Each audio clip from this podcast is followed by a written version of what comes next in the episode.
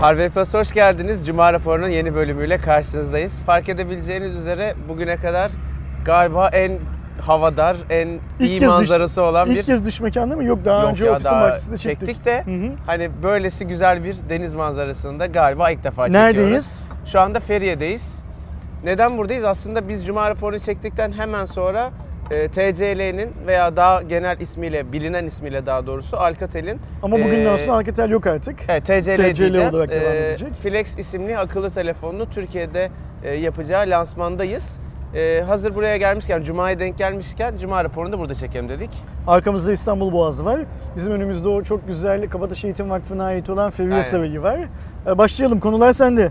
Başlayalım. Bu haftanın en önemli etkinliklerinden biri Xiaomi'nin gerçekleştirmiş olduğu Çin'de Mi CC9 Pro, daha sonra da hemen bir gün sonra Avrupa'da Mi Note 10 adıyla tanıtılan telefonları lansmanlarıydı. Aslında aynı telefonlardan bahsediyoruz. Klasik Xiaomi olarak biri Çin adı, biri Avrupa adı. Biz bu lansmanı senin üstün Çince tercüme gücünle yayınlamadık değil mi? Yayınlamadık, evet. Biz o gün seninle bir toplantıdaydık. Öyle mi? Abi, evet. Ama benim de haberim yoktu zaten. Hasret gideriyorduk yani büyük ihtimalle. Tamam. Aynen. Telefonun en çok konuşulduğu konulardan biri, lansmanda DxOMark puanı da açıklandı ve 121 puanla beraber ilk sırada şu anda Huawei Mate 30 Pro ile beraber birinciliği paylaşıyorlar. Benim bildiğim kadarıyla Xiaomi'nin ilk kez bir telefonu DxOMark'a bir numaradan girdi. Bundan önce hiç herhangi bir telefon, yani puan alan telefonlar var ama ilk kez bir numaradan giriş yaptı. Telefonda tam 5'li bir arka kamera sistemi var arkadaşlar. Zaten biz Aydoğan'la da telefonun özelliklerini anlattığımız bir videoyu paylaşmıştık. Ana kamera 108 megapiksellik, bizim Mi Mix Alpha modelinde de gördüğümüz Samsung'un ürettiği ISOCELL Bright HMX isimli sensör 1.1/1.33 inç boyutunda ve f1.7 diyafram değerine sahip bu sensörde optik imaj sabitleyici bulunuyor. Tabii ki telefonda 2 tane telefoto lensi var. Bunlardan bir tanesi 5x optik zoom, 10x hibrit zoom ve 50x dijital zoom yapabiliyor. Çözünürlük anlamında biri 5 megapiksel, biri 12 megapiksel. Ayrıca ayrı bir 20 megapiksellik ultra geniş açı, bir de 2 megapiksellik makro kamerası var. Bir kamera 5x5 şeyi yani, böyle her tarafı kamera telefonun arkası.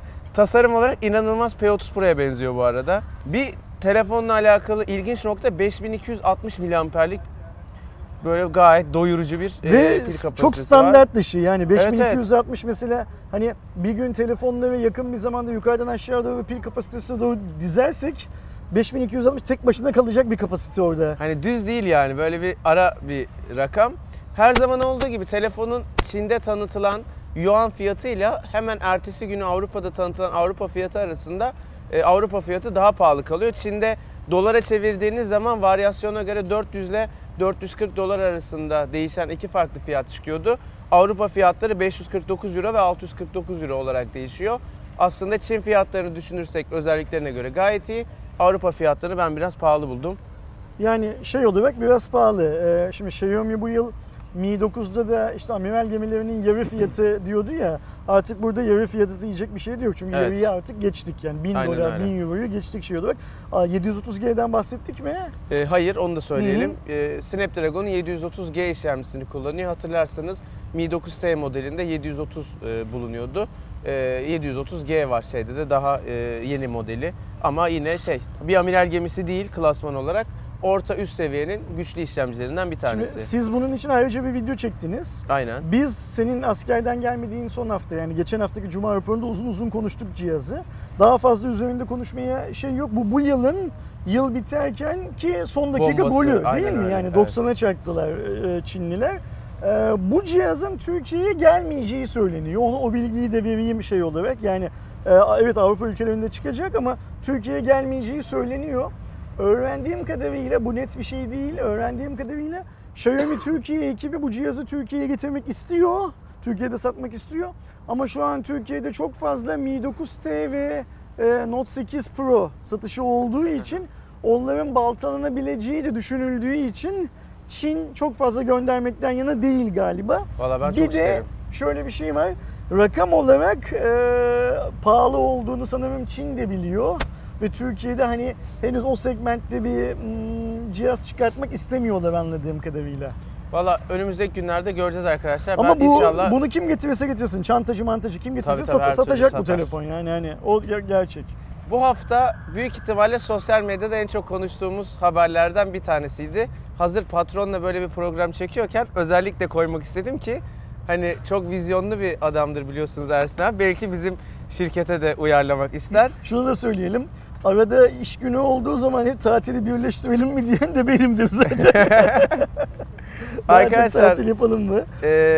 Microsoft Japonya'da bir deney gerçekleştiriyor. Daha doğrusu bir verimlilik testi yapıyor ve haftada 5 gün değil 4 gün çalışmaya başlıyorlar. Ekstra hafta içinden de bir günü. Microsoft çalışanları değil mi? Yani evet. Başka bir fabrikada, devlet dairesinde falan değil. Hayır, direkt olarak Microsoft'un Japonya'daki çalışma ortamında gerçekleştiriliyor. Hı-hı. Ve bu 4 günlük çalışma gününden sonra fark ediliyor ki %40 oranında bir verimlilik artışı oluyor.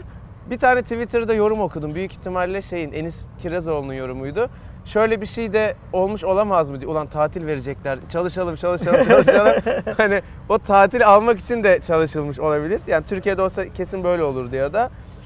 Tabii 4 gün ne indirgenince şunlar da ortaya çıkmış. Hem toplantılar kısalmış, ofisteki baskı maliyetleri düşmüş vesaire. Onların bir oranlarını söylesene. mesela elektrik tüketimi %23 azalmış. Yani çalışma süresi %20 azalmasına rağmen elektrik %23.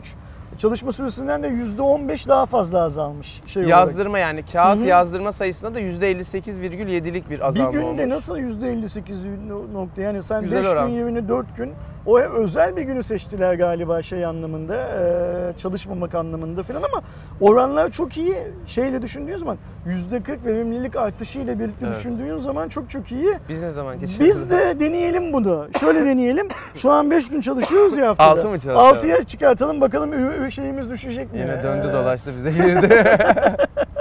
Üretimimiz, verimliliğimiz artacak mı? Önce bir onu kontrol edelim. 4'ü deneydik abi. Niye direkt 6 ile yapıyoruz? O zaman düşüyor verimlilik. O tatil gününü artırınca oluyor. Ben görünüyorum. Bizim ofiste çıktı almıyoruz ya biz yazıcı. Aman ne de olsa değişmez bir şey değil. Devam edelim. Şimdi arkadaşlar sıradaki haberimizle alakalı biz Ersin abiyle ayrıca bir video çekeceğiz ama bu Cuma raporunda da bahsetmeden geçmek istemedik. Konuşmak gerekiyor.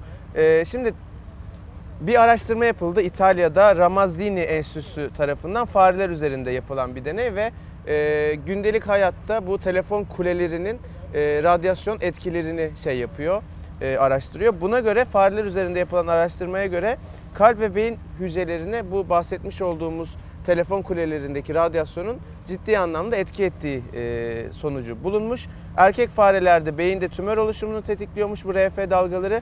Dişi farelerde ise kalpte tümör oluşumunu hızlandırdığı gözlenmiş.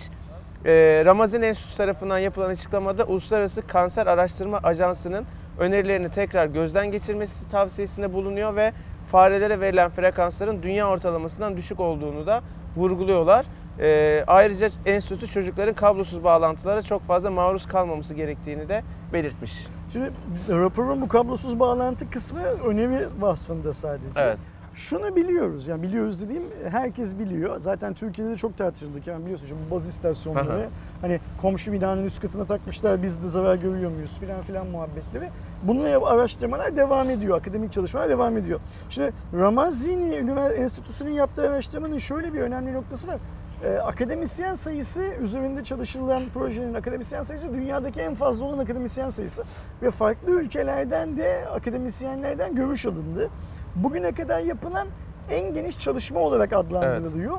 Evet. Şimdi biz o baz istasyonlarının bir maraza yol açacağını zaten hepimiz tahmin ediyorduk. Ne olduğunu bilmiyorduk. Geldiğimiz noktada söylenilen şey şu. Televizyon da bir radyasyon yayıyor. Başka cihazlar da radyasyon yayıyor. Mikrodalga fırın bilmem ne filan. Baz istasyonlarının yaydığı türdeki radyasyonun kanseri tetikleyebileceği anlaşılıyor bu durumdan. Bunun genel kanun olarak kabul edildiğini yani bunun gerçek olduğunu varsayarsak etrafımızdaki tüm baz istasyonlarından kurtulmamız gerekecek. Evet. Yani cep telefonlarımızı denize atmamız gerekecek. Atacağımız deniz burası olmasa gidip başka yerde denize atalım. Burası kirlenmesin. Yani çok bir şey hani insanlığın elbet geleceği bir nokta var ya birçok konuda çevre kirliliği bilmem ne filan gibi konularda O noktaya gelmiş oluyoruz. Sonra çözüm var mı? Yok. Çözüm yok. Yani öyle de bir durum var. Biz bunu ayrıca konuşuruz. Ben tahmin ediyorum ki önümüzdeki 10-15 yıl boyunca SAR değeri de dahil olmak üzere, mesela şu an hani SAR değeriyle ilgili de elimizde böyle çok somut şeyler yok. Ya da en azından şu anlık bir şey olmadığı yönünde. Ya da somuttan kastım şu, bu dünyada uygulanan değerlerin altında kaldığı sürece bir sorun olmayacağı yönünde bir görüşümüz var ya. O görüş de değişebilir. Aynen bu araştırmada bahsettiği gibi kablosuz ağlarla ilgili fikrimiz de değişebilir. Hatta bunun daha uç noktaları var. Hep ben bu uç noktaları mouse'dan dile getiriyorum. Radyo frekansları ve televizyon yayınları. Yani neredeyse dünyayı başlı başına saran, hatta telsiz ağlarıyla filan da ilgili kötü haberler alabiliriz. Çünkü bilim ilerliyor, araştırmalar devam ediyor. Ayrıca konuşuyoruz ama bu iyi bir şey değil. Yani sağlığımız açısından iyi bir şey değil. Onu biliyoruz en azından. Bununla alakalı ekstra bir video gelecek arkadaşlar. O yüzden çok detay vermedik. Bu aralar Türkiye'de genel olarak sadece teknolojiyle alakalı değil, çok fazla zam haberi duyar olduk ne yazık ki. Bir zam haberini de tekrardan biz size vermiş olalım eğer bu hafta görmediyseniz. Spotify tüm abonelik servislerinde, premium'un tüm noktalarında bir zam gerçekleştirdi. Bununla beraber 6,99 lira olan öğrenci paketi 8,99 lira, bireysel paket 13,99'dan aylık 17,99'a, aile paketi ise 20,99'dan 26,99 liraya çıktı. Böylece öğrenci paketinde 2 lira, bireysel pakette 4 lira, aile paketinde ise 6 liralık bir zamla karşı karşıya kalmış olduk. Ocak 2020'den itibaren bu zamlar geçerli olacak. Şu anda yine eski fiyattan devam ediyor. Sene döndükten sonra zamlı Spotify'a para ödeyeceğiz. Ben şeye bakıyorum, çok yakın bir zamanda Türkcell Genel Müdürü Murat Erkan konuyla ilgili bir şey yaptı, açıklama yaptı.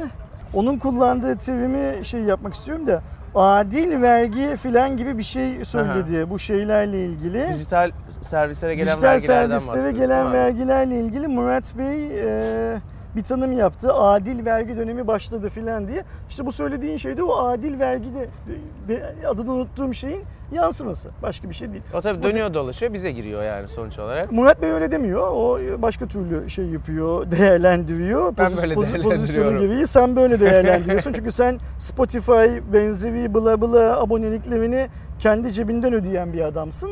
Ben de kendi cebimden ödemiyor olsam ben de vergiyle filan işim olmaz. Hatta şey diyorum, oh ne güzel vergi geldi, eşit olduk derim. Şeye de bakmam, benim kendi sunduğum servislere de vergi gelecek. Sanki yani öyle bir yansıtıyoruz ki bunu. Bunlara vergi geldi de Turkcell'in BIP'ine, Turkcell'in müzik servisine, Turkcell'in dergiliğine filan gelmeyecek. Biz onlarla bu sayede eşit hale geleceğiz. Yani onların karlılığı düşecek. Çünkü bizim karlılığımız düşüktü. Biz vergi ödüyorduk ya zaten Türkiye'de filan. Ama şimdi hep beraber artacakmışız gibi de bir şeye girmeden ah ne güzel eşit vergi filan dendi. Okey, eşit vergi işte. Eşitten ben şunu anlıyorum. Sana da bana da bu kadar diye anlıyorum. Şimdi şeydi, haberi çıktı ya abi, yeni yılla beraber hiç teknolojiyle alakası yok ama zam olduğu için söylüyorum. Dinamik yol ücreti işte yoğunluğa göre, aynı havayolu şirketlerinin yoğunluğa göre bilet fiyatlarında otomatik olarak bir robotun yapay zekanın fiyatları belirlemesi gibi, bundan sonra köprü ve işte geçişlerde de dinamik olarak fiyatlar çok artacak, azalacak. Çok bir fıkra vardı. Gayrimüslim arkadaşlarımız, özellikle Musevi olanlar, Yahudi olanlar alınmasınlar. Niye hep sen beni öpüyorsun diye sorar fıkranın bir evinde yani. Yani niye hep biz öpülüyoruz diye. Bu hikayenin hep öpülen kısmı, yani hep böyle kendini bahçıvanmış gibi hissediyor olmak benim de canımı sıkıyor. Arabası olmayan bir insan olmama rağmen, çünkü önemli değil yani, arabam yok ama başka her bulduğu yerde öpülüyorum zaten. Bir de arabam olsa orada da öpeceklerdi. En azından arabası olan arkadaşlar üzüldüm, onu paylaşayım. Paylaşıyorum yani sizin üzüntünüzü. Neyse, devam ediyorum. Hava iyi falan şu an, hiç bozmayalım. Devam et. Hepsi burada Apple'ın yetkili e-ticaret platformu oldu. Bundan böyle, bu arada Türkiye'nin ilk ve tek yetkili Apple e-ticaret platformu da olmuş oldu. Ticaret platformu ne demek Kerem? İşte satışın yapıldığı bir... zaten yapmıyor muydu Hepsi Burada Apple ürünlerini? Yapılıyor, yetkili oldu işte ilk defa. Anladım. Bak martı ağzında bir tane balıkla geldi. Çok ciddi söylüyorum, görüyor musun? Ha, oha, bayağı da büyük ya. Hem de gayet büyük bir balık. Biz buradayken bizim yanımıza gelmez tabii. Arkadaşlar şu an balığı yiyor. Afiyet olsun martı kardeşler de sabah kahvaltısı vallahi olarak. Valla yakalamış yiyor mis gibi. Şimdi ben şeyi anlamıyorum. Hepsi burada olsun tabii ki. Apple'da versin yani. O da ilk yetkili olsun. Ondan sonra başka da yetkili olsun da. Ne değişiyor hayatlarımızda? Bilmiyorum. Ben de dün bunu sorguladım bu haberi buraya eklerken. Hani zaten yok muydu? Vardı. Herhalde şey olacak yani artık şeyin garantisi var. Eğer bir Apple ürünü almak istiyorsanız yeni çıkan ve Türkiye'de satışına başlanan bir modeli hepsi burada da kesin bulabiliyorsun.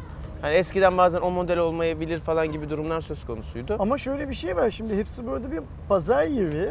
Orada mesela atıyorum işte Samsung Türkiye'li ürün de satılıyor 12.000 liraya. Paralel internetten getiren adamın sattığı ürün de satılıyor. Aynı evet, ürün. Evet. 9.000 liraya da satılıyor. Bu zaten Apple ürünlerde de oluyordu. Şu benim bildiğim kadarıyla hepsi burada zaten Samsung'un da e-ticaret platformu yani Samsung'un da kendi satış yaptığı bir yer. Yani bir şey değişmedi hayatımızda orada. Şimdi mesela şunu söyleyebiliyorsak eyvallah. Bugünden sonra hepsi buradan satın alacağınız tüm Apple cihazlar ne olursa olsun doğrudan Apple Türkiye garantisi altında olacak diyorsak ve mesela ben de Konya'daki bir elektronikçi olarak Amerika'dan şuradan buradan getirdiğim cep telefonunu orada satamayacaksam artık bugünden sonra eyvallah bu o zaman bir şey ifade ediyor. Ya şeyden bahsediliyor haberde Apple deneyimini seven kullanıcılar için ayrı bir ödeme sayfası geliştirmiş. Hepsi burada şey mi yani hani Apple'ın sayfasına benzer bir ödeme yani bir işlevsellikten ziyade görsellik anlamında bir yenilik gibi anladım. Hiç ben bu gelen bülteni dün geldi değil mi bu bülten? Hı hı. Bu bülteni 2 kere okudum dün. Anlarım diye yani ilkinde anlamadım herhalde benim zekam yetmiyor anlamaya diye. İkincisinde bir daha okudum yine anlamadım. Üçüncüde okumadım bir daha. Aa, anlaşılır bir şey değil bu hayırlı olsun. Hepsi burada için de hayırlı olsun. Yani böyle bir şey Apple var. Türkiye için de hayırlı olsun. Ama ben isterim ki bu tarz şeyler öncelikle müşteri olarak bizim için hayırlı olsa keşke. Ben bizdeki hayrın ne olduğunu şu anda göremiyorum. O yüzden çok da umursamıyorum. Şimdi Samsung'un bazı smart televizyonlarını yani akıllı televizyonlarını ilgilendiren bir haberimiz var. Bu haber ilginç bir haber çünkü bir hikayesi var. Hikaye şöyle, Samsung ilk olarak internet sitesinde bazı eski model akıllı televizyonlarının artık Netflix desteklemeyeceğini duyuran bir haber paylaştı. Bir web sayfası paylaştı. Amerika Samsung yaptı evet. Galiba bunu. Daha sonra bunu kaldırdı ama Netflix'te kalktı dedi ki işte bu ortaya çıkan haber doğru. Teknik şeylerden dolayı, yetersizliklerden dolayı çok az bir eski nesil Samsung televizyon bundan böyle 1 Aralık'tan sonra Netflix'i desteklemeyecek. Biz ofiste bunu hani ne alaka falan dedik. Şimdi bunu tek başına Samsung'a yıkmamak lazım. Ben şu anda da Türkiye'de farklı marka akıllı TV, smart TV kullanıcılarının bir güncelleme geldi, cihazımdan Netflix gitti levini duyuyorum. Ve son bir ayda falan başladım. Hatta mesela bak bizim Yeşim'in de evindeki televizyondan Netflix gitti yeni gelen güncelleme. Onu da bir Android TV kullanıyor. Ya bu şey gibi abi işte hani telefonun güncelleme almıyor bir süre sonra uygulamayı kullanamıyorsun ya onun gibi bir şey teknik olarak. Ve daha yaz başında da şunları duymaya başlamıştık. YouTube uygulaması da gitti benim televizyonumdan filan filan diye. Şimdi burada sistematik şöyle bir şey var. Haberi Independent yaptı. Aynen. Yani güvenilir bir kaynak yaptı. Dünya öyle öğrendi bu hikayeyi. Benim satın alırken sahip olduğum özelliklerimi hangi hakla herhangi bir marka, burada markanın Samsung, LG, Philips, Vestel, Alcatel olmasının hiçbir önemi yok. Herhangi bir marka benim elimden geriye alabiliyor. Mesela bence önemli olan bu. Kanunlar buna şey yapıyorlar mı, izin veriyorlar mı? Şimdi mesela ben gidiyorum kumandasında Netflix tuşu var diye alıyorum o televizyonu. Ama bir süre sonra Netflix gidiyor, kumandada olsa ne yazar falan gibi bir şeye düşüyoruz ya. Mesela kanunlar buna el veriyor mu? Dünyadaki kanunlar ne diyor, Türkiye'deki kanunlar ne diyor bilmiyorum. Netflix niye kalkıp doğru düzgün bir açıklama yapmıyor? Yani mesela şu duyuluncaya kadar Netflix bu konuyla ilgili açıklama yapmamıştı ki bu dünyanın her yerinde yaşanan bir sorundu. Çok garip bir olay. Ben gerçekten buradan Türkiye'deki televizyon endüstrisinde görev alan dostlarımdan rica ediyorum. Bu işi bilen birisi ya da Netflix'te çalışan bu işi bilen birisi ne olur bana bir alo desin şu işin nasıl olduğunu anlatsın. Ya mesela buradaki teknik detaylar, teknik eksiklikler, teknik zorluklar ne mesela onu da söylesin yani. Hiç aklım kesmiyor yani şeye de aklım kesmiyor. Şimdi güncelleme veremeyebilirsin ama güncelleme verme de adamın televizyonunda hazır çalışan eski sürümünü oynat var. Yani. O çalışmaya devam etsin. Şimdi mesela dün ben bunu Twitter'da paylaştığımda bazı arkadaşlar DM'den şey yazdı. Abi acaba Netflix belli periyodlarla lisans satıyor da attım işte televizyon şirketinin diyelim ki Samsung olsun. 4 yıllık lisansı var. 4 yıl sonra aman biz artık bu modeli üretmiyoruz diye lisansı yenilemiyor mu diyor. Cep telefonu da yeniliyor bu lisansı. Televizyonda niye yenilemesi? Evet. Yani bu lisans o kadar büyük bir para değildir ki. İş bence böyle bir şey değil. İş aslında Netflix'in, bana soracak olursan Netflix'in iddia ettiğinin aksine biraz da şey bir iş. Netflix'in dahli olan bir iş. Yani sadece Samsung'un, sadece LG'nin, sadece işte adı geçen televizyon markalarının falan sorunu olan bir şey değil. Netflix de bu işi şey yapamıyor diye, manage edemiyor diye ortaya çıkan şeylerden, sorunlardan bir tanesiymiş gibi geliyor bana. Çünkü ben şeye razıyım, güncelleme verme abi benim televizyonuma. Ama işte var olan sürümü kullanabileyim yani. Ben bunu satın aldığımızdan içinde YouTube vardı, şimdi adam, kullanayım, Netflix vardı, kullanayım. Ya işte Chromecast gibi, Android Box gibi falan Netflix'e ulaşmak için ayrıca evinde yoksa bir para verip bir şey almak zorunda kalacak veya direkt şimdi televizyonunu yenilemek durumunda. Chromecast'ı bilmem neyi falan kullanmaya başlayalım, 2 gün sonra Torrent'i de kullanmaya başlar. O zaman Netflix'e ihtiyacı kalmaz zaten, aboneliğe para vermez zaten. Yani hani birisi kendi bacağını sıkıyor. Ya televizyon sektörü kendi bacağını sıkıyor ya Netflix kendi bacağını sıkıyor. Netflix eğer kendi bacağını sıkıyorsa tam zamanında sıkıyor. Hazır rakipler, rakipler böyle eli maşalı rakipler sağda solda dolaşırken bir güzel döverler Netflix'i o sopalarla. Netflix'in aklı başına geliyor böyle bir şey yapmaması gerektiği konusunda. Evet arkadaşlar, Cuma Raporu'nun kaçıncı bölüm bilmiyorum. 3 haftadır olmadığım için bakmadım. Yeni bölümü der geçerim dedim. Haberleri bu şekildeydi. Konuyla alakalı, daha doğrusu konuştuğumuz her şeyle alakalı sorularınız varsa yorumlarınızı aşağıda bizimle paylaşabilirsiniz. Haftaya görüşmek dileğiyle. Hoşçakalın.